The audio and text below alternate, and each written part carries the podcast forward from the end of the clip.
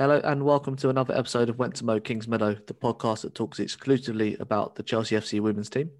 I'm your host Dean, and on this week's show, in part one, we review Chelsea's record-breaking win over Aston Villa and then Tottenham Hotspur in the WSL. In part two, we round up the latest news from Kingsmeadow and talk about all the transfer news from the Jan- January transfer window. In part three, we look ahead to our next fixtures against West Ham United in the Conti Cup semi-final and Brighton Hove Albion in the league. And in part four, we got your emails. This is episode 11 of Went to Mow Kingsmeadow entitled Record Breakers. Now, before we get started, we still need your help to spread the word about this podcast. So if you enjoy what you hear, tag us in a tweet, share us on Instagram, or how about leaving a nice five star review on Apple Podcasts because it helps support us find the show. And we would really appreciate your support. Uh, joining me this week, as ever, is my wonderful co host, Jane. Jane, how are you doing this week? I'm doing good, thank you. Looking forward to talking about the upcoming games this week. Yeah, and good to talk about 4 0 wins back to back. That's always good as well. Yeah. Um, also joining us this week, uh, first appearance on the show is the lovely Louise Bradshaw. Louise, how are you? Hi everyone, I'm fine, thank you. Good to hear. Um, now, Louise, we always let our guests talk about how they started supporting Chelsea and following the women's team, um, their memorable moments, favourite players, etc. So um, I'll pass the mic on to you, so to speak, and uh, let listeners know how you got into supporting the team. Uh, well, we're going back good seven years now, but um, I used to support Millie Bright at uh, Doncaster Belles. I've always been a Chelsea uh, women's supporter, but I first got back into watching when Millie and Beth were both at Donny Belles. Um, so hasten to add that Millie is my favourite player and still is. Um, but I started going to the games at Staines uh, originally back in 2014. Um, and I met my long term friend now, I can call her that. She'll probably laugh, Kerry. Um, and we became friends and um, we've traveled all over the place together. Um, we've, you know, been all over the country. We went to the Euros together. Um, and yes, we've had some funny stories to tell. Um, you know, getting lost, not having money for the train when we were in Holland, and um, Kerry putting the heater on in our room when we went to pre-season um, in uh, 20, 2019. She put the heater on in our room and couldn't turn it off, and it was already 36 degrees. So hasten to add, we were sweating. but um, we've had some really good times and you know FA Cup finals and you know highlight for me was still the Conti Cup. Um, that was the last match that you know we went to. Um, hold a little place in my heart that just because we hadn't won it before. Um, but yeah Millie is still my favourite player although I have a real soft spot for Erin Cuthbert too. Little speedy queen. I call her the Scottish warrior. Um, and yeah, we, I've been, yeah, supported seven years now, going strong, and just can't wait to be back with my favourite people, my second family, doing, watching what I love. So there you go.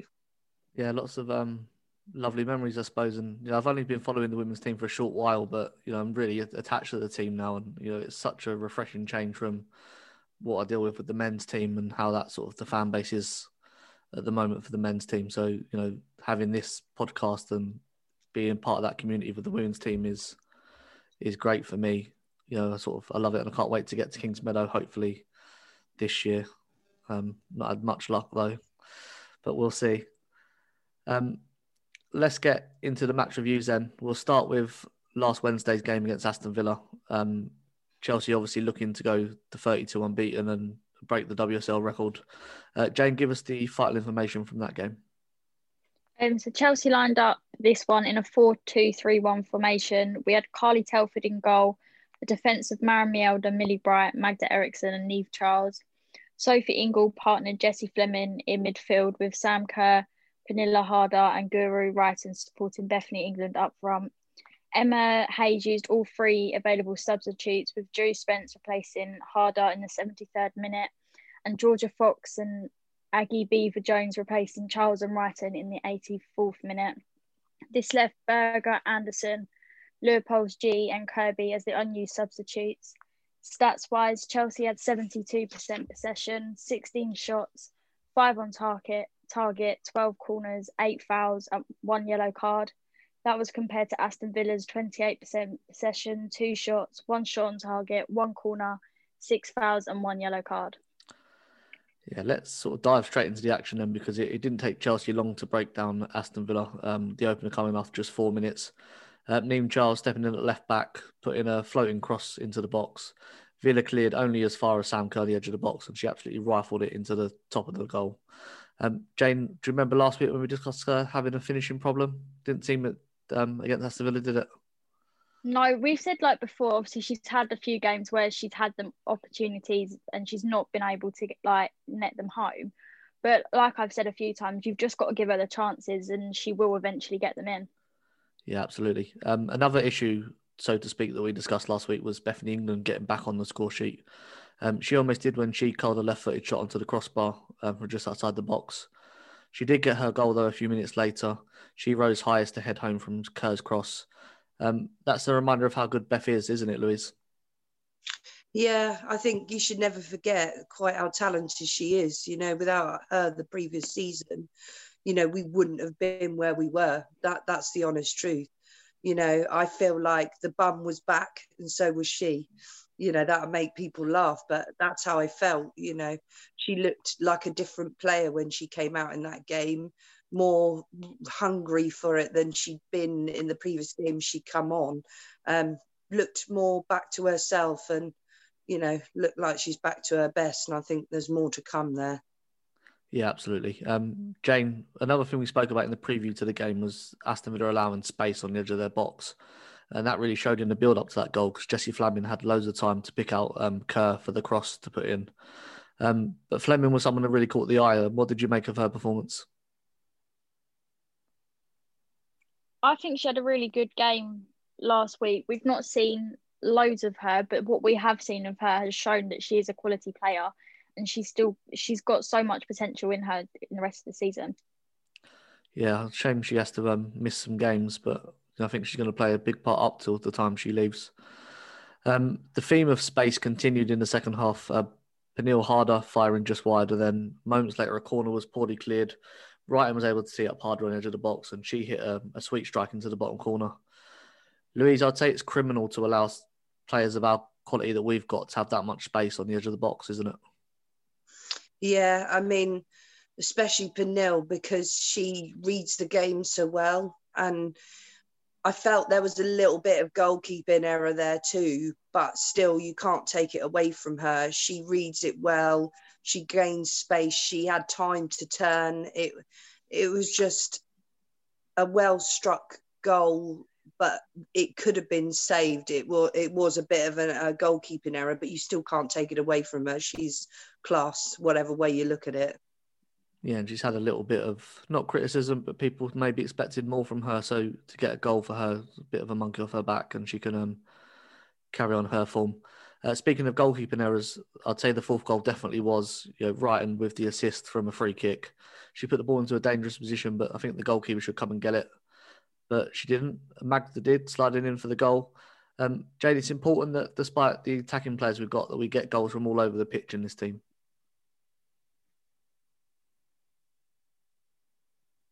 I think it is really good that all players have the opportunities to shoot. Obviously, like Magda isn't one we normally get to see score. And like the likes of Sophie as well, we don't see her scoring very regularly. So it is nice, to see a wide range of in the opportunity. Yeah, absolutely. Good. No, no matter who you mark, there's going to be someone left unmarked that can can hurt you, I suppose. Um, one player I want to mention in this game is Carly Telford stepping in for for Berger in goal. Um, she's probably had games where she's been more busy on the bench, um, like she was against Tottenham, filmed being very busy with some rice cakes. Um, she had one big save to make at the end, and she did just that. Um, Louise, is a blessing to have such quality in the squad where you can rest your goalkeeper and bring in a goalkeeper that probably would play in most teams in this league. Yeah, I mean, she's always been solid. You know, all goalkeepers have off days, but in general, Carly's always been a solid backup, and she has made some great saves when she's had to. Um, you know, we normally see her in sort of, you know, cup games or you know rounds, but she's always been consistent. Um, you know, it's nice. You know, we've signed another goalkeeper. Be nice to you know see the youngsters. You know, and and see them get a chance too. But yeah, Carly's always been solid. You know, I feel like maybe you know she's coming to the end of her reign, but she will, you know, always be a solid player, and you know that's shown by the fact that she's been selected so many times. You know, for for a country. So, you know, I think that you know we were lucky that she came to us really, and and just you know fills that gap perfectly. And you know, Berger's had a you know a few knocks, and she's you know kept us in lots of things, and it always seems to pull it out the bag when you least expect it. Yeah, I always say the mark of a great goalkeeper is having nothing to do, then still being able to make the save right at the end, and she did that. And you know, brilliant for Emma to be able to rely on you know a player of that quality. Um, swapping back to sort of younger players, uh, a momentous occasion for Agnes Beever-Jones and Georgia Fox making their first team debuts. Um, Jane, it's great to see academy players getting the opportunities in this team, especially because of the level of players that they're having to compete against, isn't it? Yeah, it's really good. Like last season, we saw the likes of like Emily Murphy coming through and getting her debut for the first team. So it is nice that we've got the opportunity to play the players in the youth team. Obviously, their league's been put on hold, so they're not getting the play time in their own team. And where we've had a couple of players out injured, it's given them the opportunity to get that first team call up. Yeah, and they haven't looked out of place either when they step up. Sometimes you worry that they're going to look a bit like a deer in the headlights, but they look like they're ready to play, um, which is fantastic. Um, so that was the game 4 0, a professional performance from Chelsea. Turned up, got the job done. Um, it really sums up this team sort of heading towards a new record. They're totally unfazed by it, didn't show any signs of nerves or worry ahead of the game. Straight in, get in, get out, move on. And that all comes from, from Emma Hayes.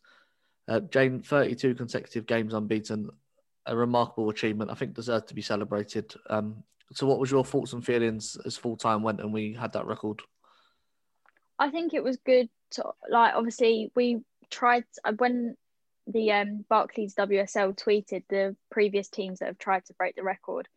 And obviously, we've tried before, I think it was back in 2017, and we only got about 26 games. So to go that one step beyond and obviously get the new record and to beat Man City with it as well is always a plus side. Yeah, Louise, what were your sort of thoughts and feelings as, as full time went against Aston Villa? I felt that we showed just you know how strong we are and that it's not just a you know a fluke that we are where we are you know we've had two phenomenal seasons you know and we're heading to the end of this second season looking and showing exactly what we've got which is strength and depth in in you know mounds because it's it doesn't matter who's on the pitch the strength of who's on the bench is is so high that I, I just feel like everything's coming together you know the new players that came in last season um you know the link up between like kirby and kerr you know even beth and sam um just seeing fran back out there is amazing showing exactly why she has earned her spot and hopefully new contract and she stays with us. But there's never a dull moment, and I just I just look forward to seeing those moments of brilliance. And yeah, I'm never disappointed. Never disappointed. Yeah, a fantastic team, and I liked it. It was exactly two years from the defeat to Birmingham, the three-two defeat. I like that sort of how that worked out that we beat on the same day that we last lost the game. Obviously we've been on episode 11 now Jane. We've yet to talk about a defeat. Um, long may that continue. If we never have to talk about defeat i'll be happy. Um, we got a quote from emma hayes. I'll leave the last word to, to this on her. So she says i didn't th- think about it prior to the game because it's not a trophy but it's a record that shows just how consistent this team has been in the last couple of years There's a reason we've been the champions, and not just because of that record, but because of the consistency levels in the performances. And that's what happens when you've got such a great group of people. I represent a fantastic team who are all deserving. They put a shift in, they work hard, and I'm very proud of all of them and everybody that works at the football club. What I've learned is nothing is achieved overnight, but you need the setbacks. The setbacks are what serve as reminders of future reference of what not to do in your next moment. I'm an experienced manager, and I'm experienced manager because of all those failures, because of all those setbacks, not because of all the wins. The group is growing with me. It's not like I'm here alone. I have a group of players that some of us have been together for years, and that collective wisdom is why we have more experience than most teams. I'm always afraid of the youthful endeavour of our rivals because I know how important ambition, energy, and drive is to winning. But what we're learning is that to be consistent winners, you need to have consistent behaviours daily. It sounds like I'm ungrateful. I know it's a big achievement, but I've learned that with the highs and lows, with the winning and losing, you have to remove all the emotion from that. You have to con- constantly remind yourself of the daily processes to go through to get a win, not subsequent wins. My consciousness is always about being not being complacent, about making the team uncomfortable, about demanding higher standards every time. I've been able to achieve that because I've got brilliant staff around me to help keep those standards high. And I know the threats are bigger than they've ever been in the women's game, but I also know the quality that we've got to. And just like Emma, we're going to move straight on. You know, we've got the record, but it's not a trophy. So let's go on to Tottenham Hotspur. 4 0 win again. Jane, tell us what we need to know about that game.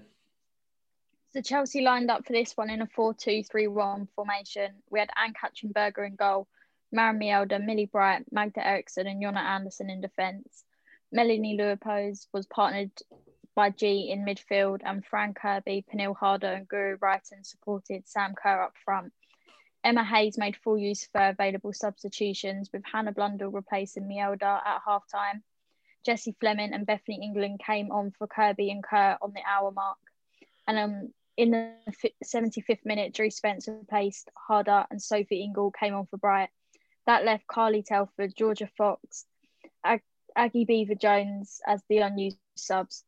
Stats wise, Chelsea had 68%, 68% possession, 16 shots, five on target, five corners, five fouls, no cards, 88% pass accuracy, compared with Tottenham's 32% possession, six shots, two on target, corners, five fouls, no cards, and 70% pass accuracy. Let's get into the action then. Chelsea did start brightly, a couple of early chances for Kerr, who perhaps needed just a bit more composure. She snatched a bit of her chances early on. Um, Jane, in the preview to this game, we spoke about Spurs matching up formations, but, but they didn't. They went 4 4 2 and really took the game to us. Were you surprised at that?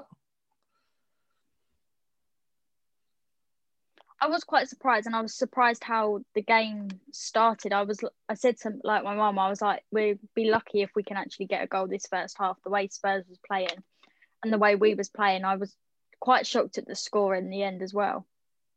Yeah, not many teams come to Kingsmeadow and put two strikers up front and really have a go at us. You know, we do get that away from home, definitely, but not many teams, and it was very brave by Tottenham. Um, Louise, I tend to worry when it's Melanie Leupolz and Ji in the midfield too, because I feel like you can get round us quite easily because Ji's much more forward thinking. Um, at times, I said you could have parked a bus between the pair of them in that midfield in that opening 20 minutes. What do you sort of make of the midfield duo and, and the balance in the team? I think they're finding their feet in that partnership. I felt the same, and I felt Spurs in that 20, you know, first 20 minutes used the space they were going through the middle and out wide, and it caused us massive problems. You know, in the first 20 minutes, I felt the same as Jane. I felt like this was either going to be a very tight game. We weren't marking as we should, you know, we weren't in the right positions. Ji kept coming forward and then they were coming through the middle and using the space wide. It took quite a long time for them to sort of move into the right areas and and sort of get it together. Um, but obviously, when they did, it it really started to come together, and the passing was great. But in that first 20 minutes, I was, uh, you know, myself and probably others were a little bit shocked at just how much space Tottenham were taking from us and and and how much possession they held in that first 20 minutes compared to us. Um, you know, and it sent our defence all over the place. And yeah, we we seemed a bit, you know, muddled and trying to catch up with the game. Yeah, I think perhaps as we discussed, Jane, they're a bit surprised maybe that Spurs set up the way they did and, and were going at them the way they were. Um, Spurs did have a couple of good chances, um, and we spoke about Berger quite a bit recently. Um, some of her weaknesses and tendencies to be sort of poor on the ball, but she showed her class with that save uh, from Graham, didn't she? Tipping it onto the post. I think, like you said, we have spoke about Berger in the past, and yes, she does sometimes make like mistakes in games. And to be fair, all goalkeepers will, but she is always there when we need her. Like the save she made from Graham was beautiful yeah, a, a fantastic stop, worth mentioning. Um, so we sort of spoke about that opening 20 minutes from Tottenham. Um, Chelsea sort of started to get back into the game, a link up with Kerr right, and Kirby ended up with Kirby shooting into the side netting. Um, but the goal did come in the 26th minute. Melanie Leupolz picking up the ball, driving through that Spurs midfield, and unleashed a rocket of a shot into the far corner. Um, Louise, a fantastic goal, but also the goalkeeper wouldn't have been happy conceding that. She didn't even get to dive because she was so muddled up with her feet. Yeah, she, you could see the confusion and then the realization without any time left to, to get there. But you can't take it away from Melanie, you know, Leupolz That was a cracking shot. Um, you know, a great pass to her. She had time to set it up and you know as goals go you take that any day of the week it was crack a real cracking shot um but yeah i did feel you know there was a little pang for the goalie there she just was like by the time she realized it was coming it was too late yeah, there's a great angle from behind the goal they showed afterwards, and you see the swerve on the ball probably caught her out as well. Um, that obviously affected her, Jane, because you know just a couple of minutes later that lead became two 0 um, the Spurs keeper playing a simple pass but overhitting it straight to Kirby. She ran into the box and teed up harder and made it 2 0, a slight deflection off the defender on the line. You just can't afford to slip up like that in the games against us, can you? No, I think it was, in some ways, I do feel sorry for her. It was her debut for Spurs. And I know I don't think many keepers would want their debut against a team like Chelsea. So it was gutting for her to have her debut and just the score just went how it was but it's just when you're playing a big team like this, you've just got to be so like with it and concentrate all the time because you just don't know what will happen. Absolutely, and you know, in the 37th minute, it was game over. Really, um, Kerr made it three 0 um, I think it was Ji that released harder down the left with a beautiful pass, and she had so much space and time to um, sort of precision pass to Kerr in the middle, and she was free from a few yards out to head home. Um, Louise, we've been under the cosh for most of that first half, but we sort of just blew Tottenham out the water, didn't we? Yeah, in the end, after that first 20 minutes, everyone seemed to, you know, you could hear Emma, you know, shouting and, and calling people back to where they should be and, and to communicate. And it, it finally came together. We were getting the space, the passing was accurate um, they were talking to each other they were thinking about what they were doing. And in the end you know the, the pass that came in from harder to kerr were, was such a great pass. And you could see it was nice to see kerr. I really felt that she didn't think about that. That goal was purely instinct. And you know it was so accurate such an accurate header. It was just you know there was no doubt that was going in the back of the net and and after that second goal you know i well after the goals it just felt like we just stepped up a gear and and yeah we showed really what class is then. Yeah great point about kerr actually. I think you know, that first or the second chance she had early on where she took it early to try to chip the goalkeeper it's almost like she's overthinking what she's doing where she could have taken the touch and then shot with this one. She just had to put her head to it. That was it. No messing around you know straight in um, that really did kill the game in the second half. Sort of became a formality. You know, Spurs stopped pressing, and, Chelsea just passed the ball about for fun. Um, Jane spoke earlier about the risk of uh, and Leupolz in that midfield too. But when teams sit off us, it's a fantastic partnership, and it really showed the best of what they do together, isn't it? Yeah, I think the second half you definitely saw Ji and Leupolz work better together. Just where Spurs had like backed off a little bit, but it was a they had a lot better performance in the second half than the first half. Yeah, and Louise, I suppose it helps the balance of the team when you've got you know Ji a bit deeper and Pernille sort of higher up in the middle, both excellent playmakers, and it enables the fluidity of the team to move much quicker. So you know having teams hit off us really helps us, doesn't it? Yeah, obviously when they make that mistake of you know taking that step off, you know, and taking that, you know, coming away from us, and then we have that space.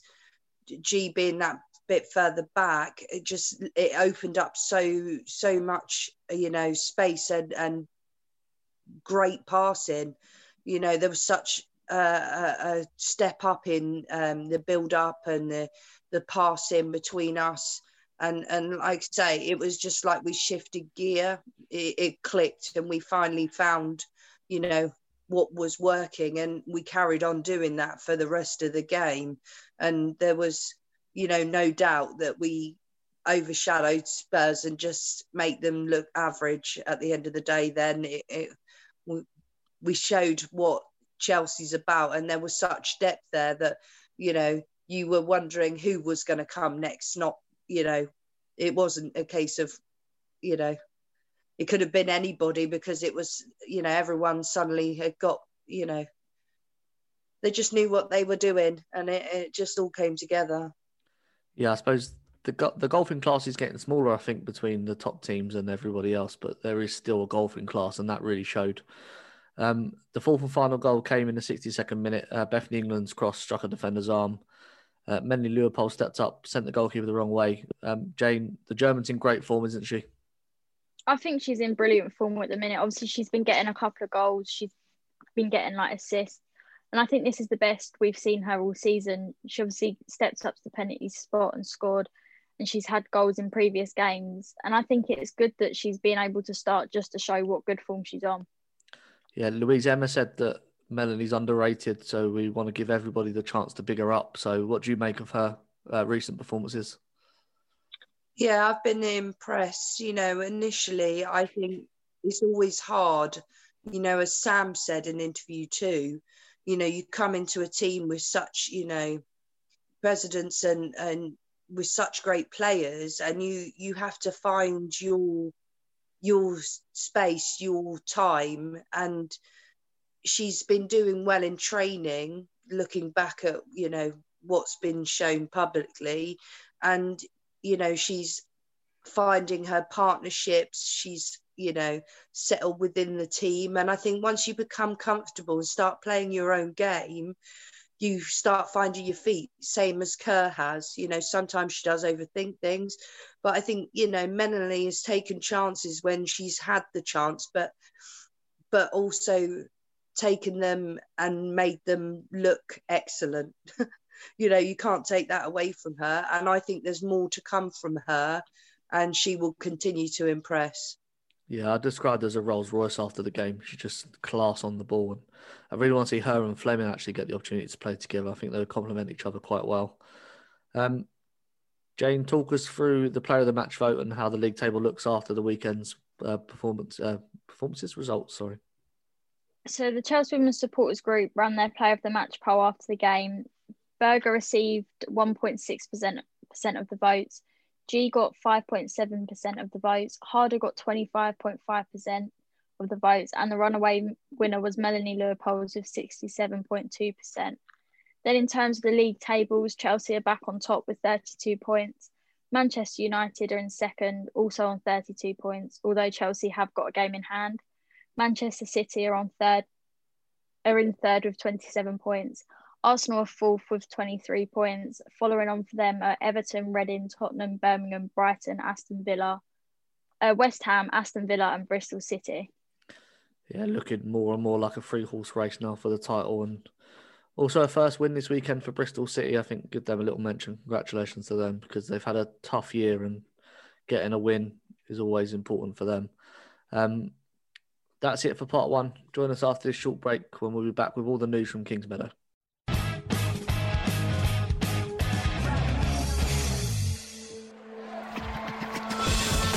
Real fans, real opinions.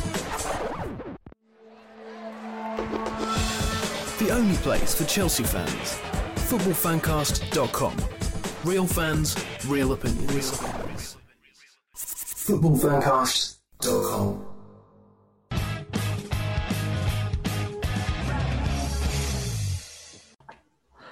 Welcome back to episode 11 of Went to Mow Kingsmeadow. Time now for our news roundup. Jane, what's been happening this week?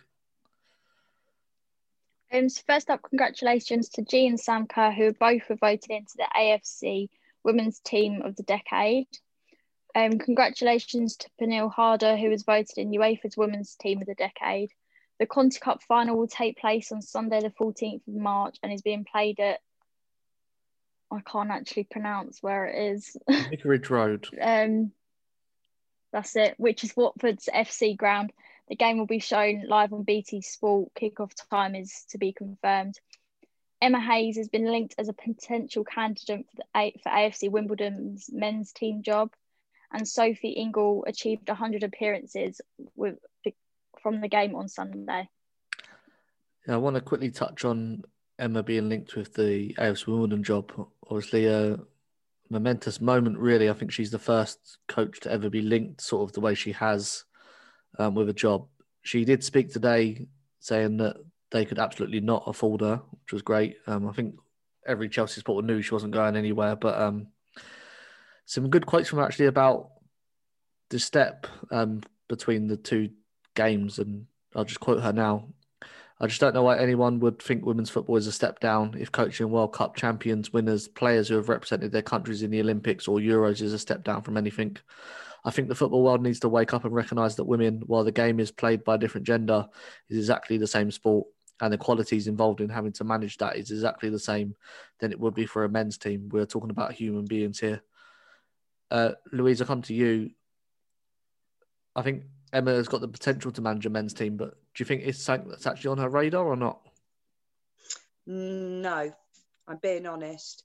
Um, you know, it is a privilege to be offered that kind of position and shows just how high her esteem that she's held in. You know, people respect her. You know, she's been at the club since 2012. And, you know, you have to take into account all that she's achieved, both failures and successes. And to be, you know, put in the you know framework for being an option.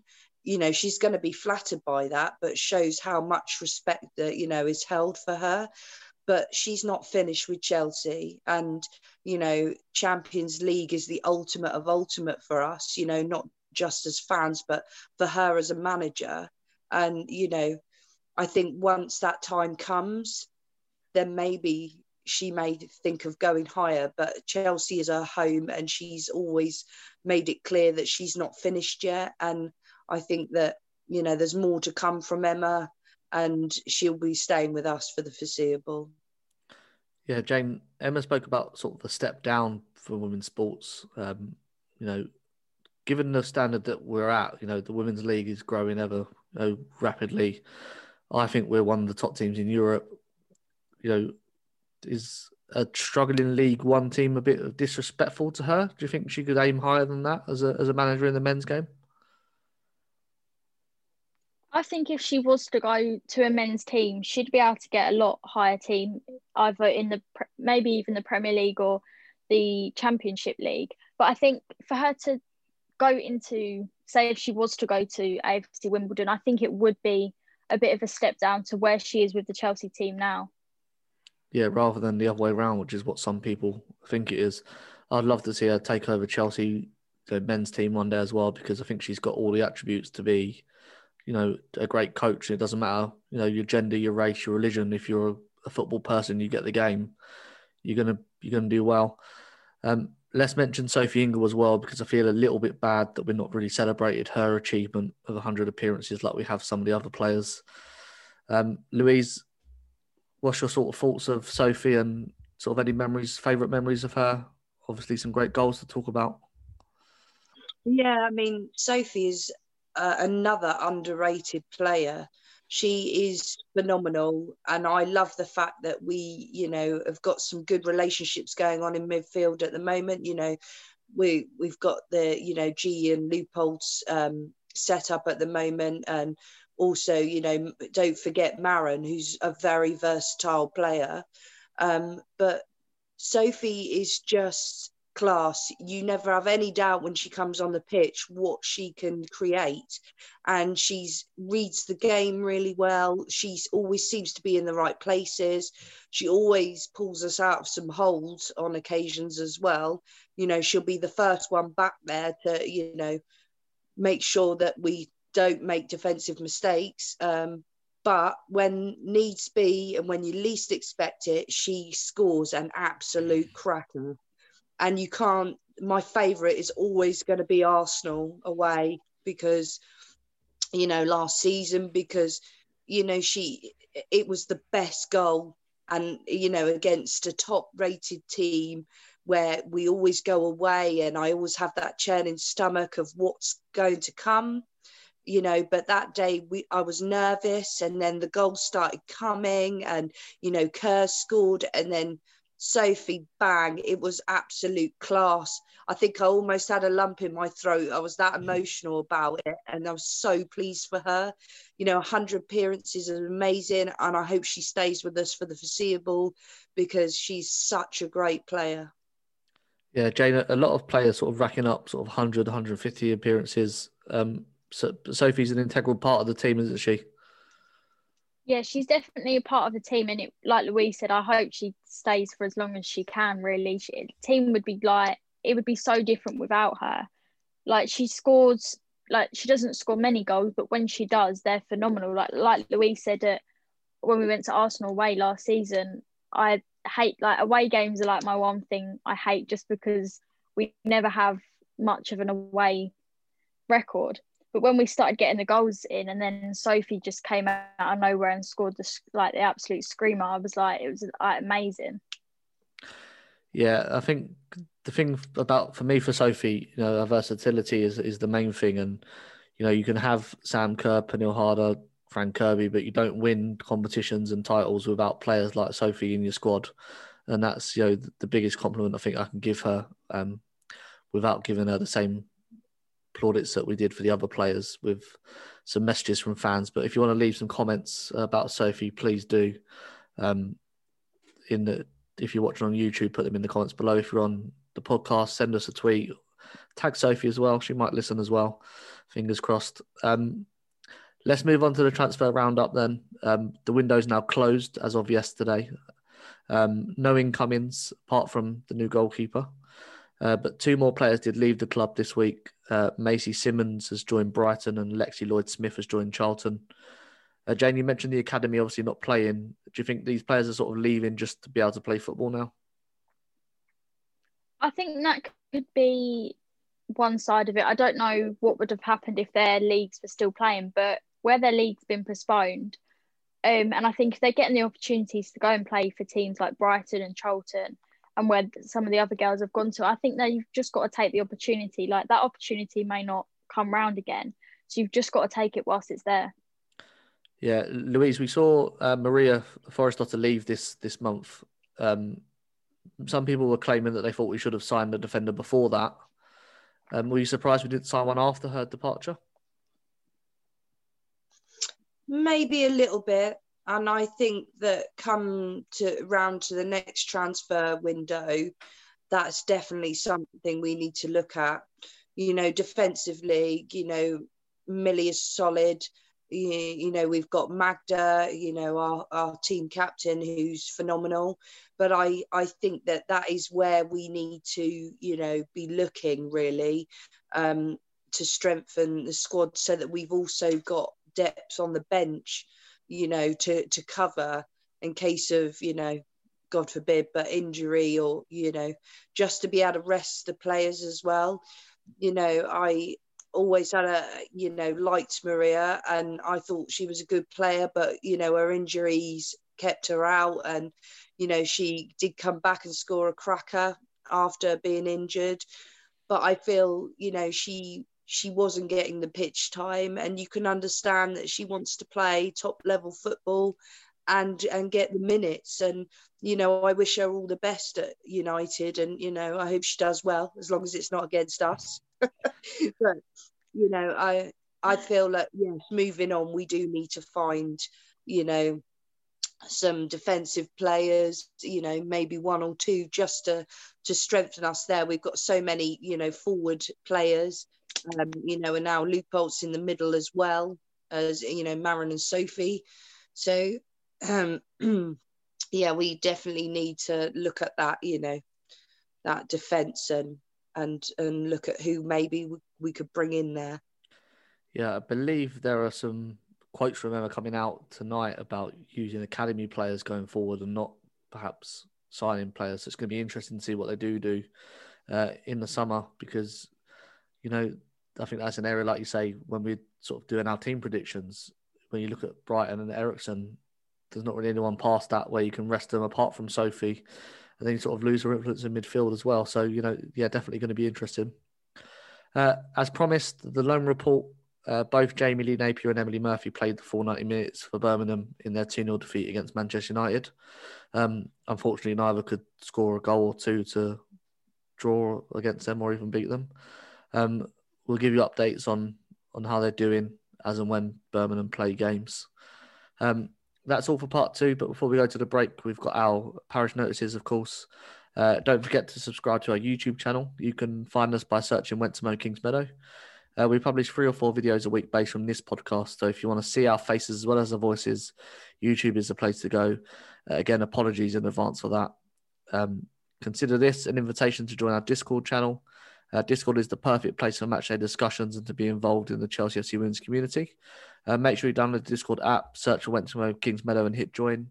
Um, we look forward to seeing you there. Uh, we'll leave a link as well in the description. Just click on it. You can join there. Uh, I've got my iPhone back this week, so I'll be re-downloading Discord and chatting definitely tomorrow for the game. Uh, a, a reminder: if you follow both the men's and the women's team, check out the main Chelsea Fancast show. They also have a Patreon account, which you can find at www.patreon.com forward slash Chelsea Fancast. If you can and would like to support both the shows financially, you can do so here. Uh, there's no obligation to. We love you either way, just for listening.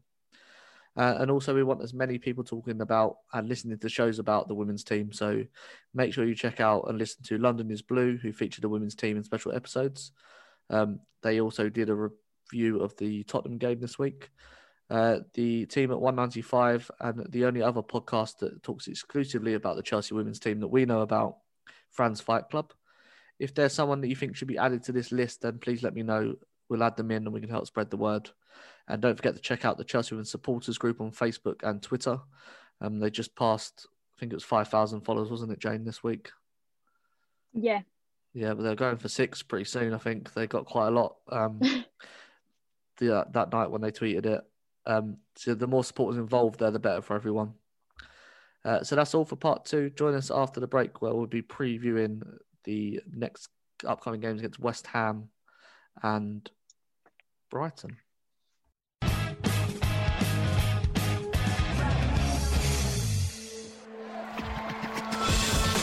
Real fans, real opinions. For Chelsea fans everywhere, this is the ultimate football app for you. For match highlights, interviews, and the best Chelsea videos and podcasts. Download the free CFC Blues app now from the App Store and Google Play. Footballfancast.com.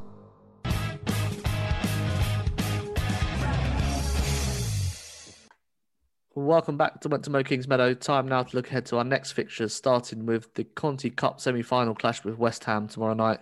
Uh, Jane, give us the form guide ahead of this one. West Ham have lost three and won two of their past five fixtures in all competitions. Starting from the most recent, they lost 4 0 to Manchester City, won 3 0 against Durham, lost 1 0 to Tottenham, won 4 0 against Bristol, and lost 3 2 against us. To reach this stage of the competition, West Ham have come through Group D as unbeaten winners, beating Brighton on penalties, Reading 3 0, and Charlton 4 0. They beat Durham 3 0 in their quarter final game. It feels like a lifetime ago that we beat them 3 2, but it's their, one of their last five games. It's crazy that sort of break that everyone had. Um, West Ham, under the management of Olli Harder, now took over from Matt Beard. Um, so in that 3 2 game, there was obviously under temporary management, but they put us under real pressure for large parts. Lots of joy attacking our wing backs. Uh, under Harder, they should look to continue to be positive and on the front foot. Um, Jane, this is going to be a difficult semi-final game, isn't it? I think it will be a tough game, but then I don't think it will be. They've to, they've put a lot of their players on loans to other teams, which I'm quite shocked at. Like they've lost the likes of Alisha Lehmann and one of their other main players. So I was quite shocked by that. So then I was thinking maybe it won't be as difficult as I thought it would be. Finances and West Ham United don't really go well. Um, the Sullivan and the Gold book of finances isn't a great one, I don't think. Um, so West Ham, they've also lost Rachel Daly, whose loan spell ended, but they do have some good quality, including Emily Van Egmond, who's the Hammers' top scorer in this competition. Uh, Louise, this is obviously a, an amazing opportunity for Chelsea to win a trophy again, but also for West Ham, they'll want it just as much as we will, won't they? Yeah, I think so. You know, you can never count the passion out with West Ham. You know, uh, you know, Gilly is still a favourite of mine. You know, she will always be a Chelsea legend, but she's really passionate about wherever she plays, and that shows. And they will want it, and they will bring it to us. I've no doubt. Whether they can keep it up for the entire game is, another thing, but I'm excited to see what we can bring to the table. I think this was the last, you know, cup that we as fans were there for and it was amazing because we won it for the first time and so this means quite a lot i think not just to the fans but to the players because this was the last time we were all together when we won the continental cup. So this semi-final for me is i'm i'm nervous but excited because i really want to win this again just to show that it wasn't a fluke. Um, and so I feel that initially, maybe for the first 25 minutes, the first half, they might really push. Um, but they've lost a lot of players, like you said, and you know, especially it was a little bit of a surprise for Lehmann to, you know, go out to Everton, which I didn't see coming, um, and so they've lost that, you know, pace as well that they had with her. Um, but they've got some good players that are still left and you know never say never with them because they can pull things out of the bag when you least expect it. So chelsea need to be prepared for that. And um, yeah he's hoping but i'm hoping it's going to be a, a game of showing exactly what we've got and uh, highlighting you know some of the class on the pitch. Absolutely. Jane um, sort of the need for rotation as the games are sort of continue coming at a fast pace but also important that we play a strong team, isn't it? Yeah, I think obviously it's good to rotate the players just because where we have got such a big squad and just to give everyone the chance to play. But then we do need to put out our strongest team in a game, in a semi final and in a game against West Ham. We need our strongest team possible to get the win. Yeah, Louise, quickly, I just want to get your thoughts on Sam Kerr. Although she scored, obviously, in the game against Tottenham, um, she still missed a number of opportunities recently, and she's sort of hit and miss in terms of her form. Would you play her through the sticky patch, or do you say take a break and let Beth sort of have a go up front? It's really this is a really hard question because I'm particularly fond of Beth as a player and how much she's developed and everything that she gave to us last season. You know, she is mo- one of the most passionate players about Chelsea, you know, and you know, we love her just for that. But Sam, if you if you look at the games, it's not just about goals. She is intelligent. She reads the game like not many other players. Fran's one of the only other players that I, I really see that reads the game as well as her. Um, and that's why they work so well together. I think sometimes that Sam overthinks it instead of just you know, playing like she love you know because she loves it and it's natural you know and when she doesn't think about it so much she can it just comes together. Uh, but if you take all the assists and the great build up play that she's done you can see that she's more than just goals. And um, you know the the kind of abuse she got right at the start i think was unfounded and t- completely unfair you know every player will have the time. And if you look, she's begun to be more and more consistent. So I think there's so much more to come from her. I really hope that she actually extends her contract and stays with us because you know, we were lucky to sign a, a player of such caliber, but that is, uh, you know, a reflection on the club and the players themselves. You know, she's settled in so well, and you know, they're like a big family, and that's why players stay. You know.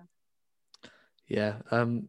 So let me put a team out there, and then I'll let you two sort of pick it apart if you if you want to. Um, I'll go four two three one. Uh, Berger in goal, Mjelde, Bright, Eriksson, Andersson in defence. Leupolz and Ingle midfield with Kirby Harder and Reiten supporting Sam Kerr up front. Uh, Jane, what's your thoughts on that and what would you swap out or swap in? Um, this week I'll, I'm not going to swap anyone out. I think that is a pretty strong uh, lineup, and I'm happy with who you've chosen. I think it'd be good to see Kirby, Harder, Reiten, and Kerr all at, in the attacking and to put Leupolz and Ingle together as well, just see how play, they play together. Yeah, I mean, there's no Beth, but if you wait for the Brighton preview, um, there's a reason for that. Um, Louise, what's your thoughts on that team, and would you change anyone from that? Um, no, in, in fact, I think that's a, a good thing. I'd like to see the Sophie and Leupolz link up as well. I want to see how well they communicate and how you know well they link up there. But my main sort of thing that I've missed, and I feel that perhaps we've needed the last few games, even though eventually we've come off, you know, full nil up, is a bit of Erin Cuthbert. That I'm not just saying that because obviously I I do have a good a big soft spot for her. It's it's mainly because she's so fast and she gets everywhere and causes lots of problems as we saw against City previously you know, she gave Lucy Bronze no end of problems, you know, on, on that wing. And um, I just feel like if we have Erin on, that she will create space and and you know bring us up and keep us mainly in the half we want to be in to score goals. So I'd like to see her. Hopefully, she's back from you know uh, her knock and and back on that pitch, and I think we'll see the difference. Yeah, I've no Erin. I wasn't too sure on Erin's fitness. That's why I left her out of this one. Saved her for for Brighton. Obviously, it's hard to. You go got a game Wednesday, and then got a game Sunday. You need sort of almost two teams that we're lucky to have that really. Um, let's get our predictions out then. I thought this was going to be close, but speaking to you know you two, I'm feeling a lot more confident actually. I'm going to go for a repeat 4 0. Keep the 4 0s coming. Jane, what's your prediction? I'm going to go 2 1. Uh, Louise, yours? To us. I'm going to go 3 1. I think West Ham might score at the beginning and then we will um, just come back on fire. We like to come from behind, and I think that it's, it's it'll be tight, but not that tight. Yeah, uh, I really should write these predictions down because when we come to do the review, I had no idea what I said the score was going to be. It was probably wrong, but I think you was close to the Tottenham game, Jane? I'm sure you said 5 0, but you'd have to listen back. I think my dad was listening to one of them today and he said, Oh, you got the score spot on for that game. but I can't remember which one he was listening to. Right, that's a new job for you then. Write down the predictions. Okay. Yeah, let's move on then to Sunday's WSL clash with Brighton and Hove Albion. Uh, Jane, give us the form guide for Brighton headed into this game. So Brighton currently sit ninth in the WSL. They've played 13, won two, drawn three, and lost eight. They've scored eight goals and conceded 29. In their last five games, Brighton has lost four and drawn one. Started most recently, they lost 3 0 to Bristol City, lost 7 1 to Manchester City, drew 0 0 with Birmingham, lost 3 1 to Reading, and lost 1 0 to Chelsea. Now, we know Brighton are a tricky team to play. They're sort of our kryptonite almost. Um, they press and harry us. They don't like to give us time. We struggle, especially away to them. Um, but however, Brighton struggled to score goals. They scored eight in 13 games, which is you know really bad. Um, our away game was obviously a tight 1 0 win in bad conditions, it must be said. But at Kingsmeadow, do you think this game should be a bit more straightforward, Jane? Um, I'm hoping it's going to be more straightforward. Both of our our away game against them this season and our away game last season was both tough. We came back to get the draw last season and obviously to just get the one goal this season. So I'm hoping it's going to be straightforward, but then I don't think it is going to. Uh, Louise, I don't know if you saw any of the highlights between Brighton and Bristol City, um, but they really struggled to cope with Ebony Salmon's pace and power. Um, so this is why it's the perfect opportunity for Beth to come back into the team. Yeah, I agree. Um, I think that game is it, Beth should start, um, and I, I, think she should pay the full game. I think she will maybe pull some surprises out of the bag there too. But um, Brighton, it's it's hard to say with Brighton. Yes, we have had tight games previously with them, um, and like I say, I, I I feel that it will be an easier game. They haven't been playing as well. Um, but you've got to shout out to Bristol at the minute. Ebony Salmon is a real up and coming player. You know, I think she's quite underrated, and I think she's got a long way. Um, you know, come a long way, should I say? Um, and she's re- she's really starting to show the potential that she's got, and it wouldn't surprise me if she's snapped up by another club later on because um, I think she's got such great potential, but she is dangerous because she's fast and she also will create space um, and and get in when you least expect it. So, you know, I think these are going to be some great games coming up. Um, I think, um, but it also opportunity for Beth to shine. I think to show why she was so you know pivotal in the previous season, and and let her find her feet again this season, um, and maybe get some more, you know, starts rather than being on the bench. Yeah, absolutely. Um, Jane, would you expect Brighton just to come to Kingsmeadow and just sit on their goal line, not on their goal line, but on the edge of their box to just try and be compact and stop us from scoring rather than trying to attack us? Um, I don't think they will. I think they will try and get a goal and try and attack. I can't think of the player. They have got a player that's been playing really um, well recently, and I think they are going to try and get an opportunity to score. So I don't think they're just going to sit in defence the whole time. And Louise, after the weekend after this game, we face Arsenal, sort of a bigger game for us. Would you expect to see some of the bigger players rested, you know, the likes of Kirby? Um, yeah, I mean, we we they haven't been playing as well, Arsenal, but when it comes to a London derby, expect the unexpected. So they may not have played so great up to now, but when it comes to Chelsea, you know, Chelsea are hungry when it comes to playing Arsenal, and Arsenal don't want to lose against us. So uh, that's going to be a tough game. I think it's probably going to be one of the hardest we've had so far, and I I think it's one that always makes me nervous. Um, um, but it'll it'll be an exciting game. It's one I look forward to, but at the same time, you know, with trepidation. But I think that um, I think we could see some lovely link ups and some great goals. But we've got to be midfield and defensively tight um, to make sure that there's no unexpected um, surprises from the likes of, you know, Mead and Miedema, and um, you know, they are one to pull out, out of the bag right at the last minute. Um, which they've done to us many a time before. So, yes, it's one I'm looking forward to, probably the one I'm looking forward to the most in the next few weeks. Yeah, that was a, the, the one all was the game sort of before we started uh, recording, James. So, sort of almost gone full circle when we get to that game. Um, let me put out a team now, then you can chop and change that if, as you like. I've gone 4 2 3 1 again. Berger stays in goal. Blundell, Ingle, Eriksson, Charles in defence, Leupolz and Ji in midfield, and Fleming, Harder, and Cuthbert behind England in attack.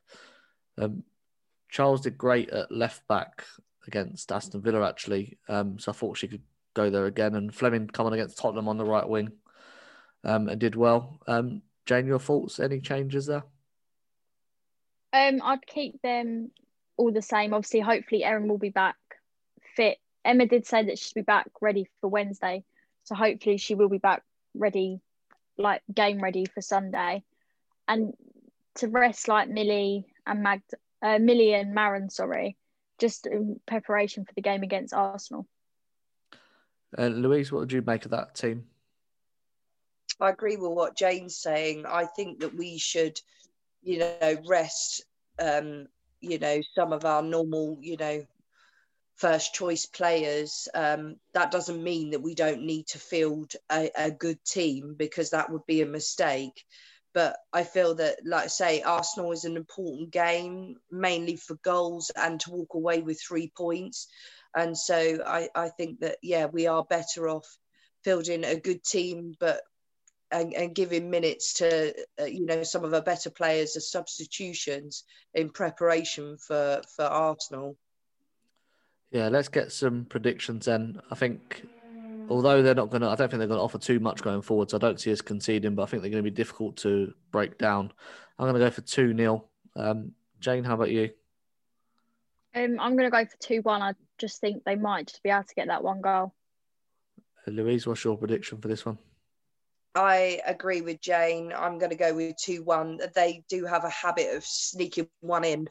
so, yeah, I think it's going to be 2 1. Yeah, looking forward to this one. Oh, let. Uh, so that's all for part three. Uh, join us after the break for your emails. Welcome back to the fourth and final part of episode 11 of Went to Mow Kingsmeadow. Time for your emails now. Uh, Jane, who's been in touch this week? Um, Lee's been in touch this week. He said, "Hi guys, I really enjoy your show. So thanks for all your hard work put in, your hard work in putting it together. So I hope you take these points as friendly offerings on ways to improve things and not criticism from a random person on the internet. A couple of things I've noticed in the last show and previous show. Please make sure the pronunciation of the players' names are right, especially our own girls. E.g., Panil is Pernilla, not Panil, and our new goalie's name is Zakira.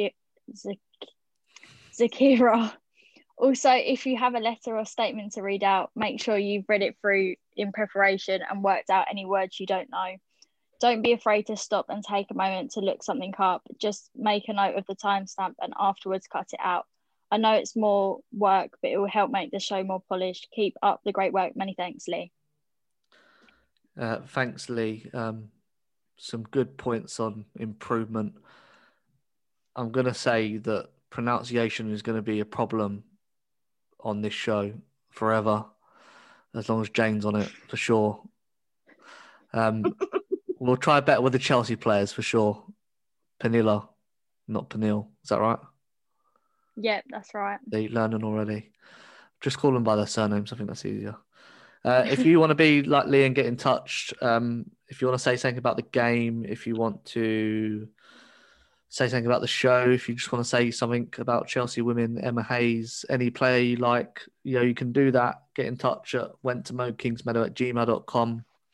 Uh, sort of get them in by Tuesday afternoonish at the latest. We check our emails just before we start and we'll read them out on the show. Um, and even if they critique our pronunciations of Panilla Harder, we'll still read it out because we're like that. Um, that's all we've got time for this week. Uh, we'll be back next week to talk about the West Ham and Brighton games, plus look ahead to that big clash against Arsenal. Uh, Jane, a pleasure talking to you again about this wonderful football team. Um, look forward to you next week. Yeah, it's been great to talk about the team games and the upcoming games this week. Uh, and Louise, great to have you on. Thanks for giving up your time to join us. I know you're off to work now. Do you want to tell the listeners your job? So I think it's important at this period of life um, what you do? Um, well, I'm in another form of blue in my day to day job. So I'm off for a night shift as a nurse um, on the ward. Um, so, yeah, I'll be battling my pitch, as they say. Um, but I wish everyone a great week and, and make sure you come back and tune in. And just, I've got to do a massive shout out to the Chelsea Women's Supporters Group. I love you all. Can't wait till we're back together.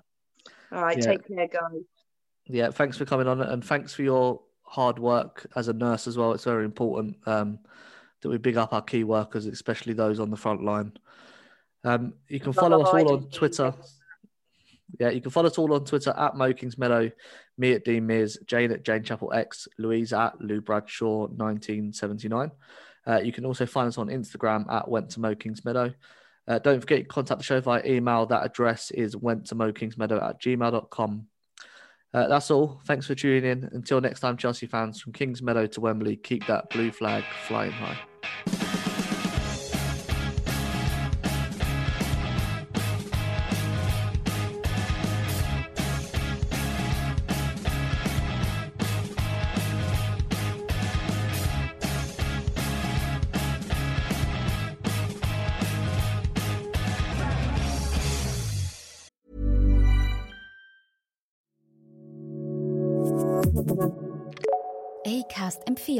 Podcasts, die wir lieben. Ich bin Namri Dagyab vom Achilles Running Podcast. Und hattest du dir fürs neue Jahr vorgenommen, mehr Sport zu machen, laufen gehen und so? Aber jetzt fehlt dir so ein bisschen die Motivation. Ja, dann hilft dir vielleicht der Achilles Running Podcast, deinen inneren Schweinehund zu vertreiben, wo wir jeden Freitag mit unseren Gästinnen über Sport, Gesundheit und Ernährung sprechen. Wir hatten auch schon zum Beispiel mal Luisa Dellert bei uns da oder erst vor kurzem den Paralympics-Champion Matthias Meester. Also ich schlage vor, ähm, du ziehst dir Sportklamotten an, suchst dir eine Folge vom Achilles Running Podcast aus und wirst jetzt aktiv. Oder einfach auf dem Sofa liegen bleiben. Ne? Finde ich auch okay. Hauptsache Podcast.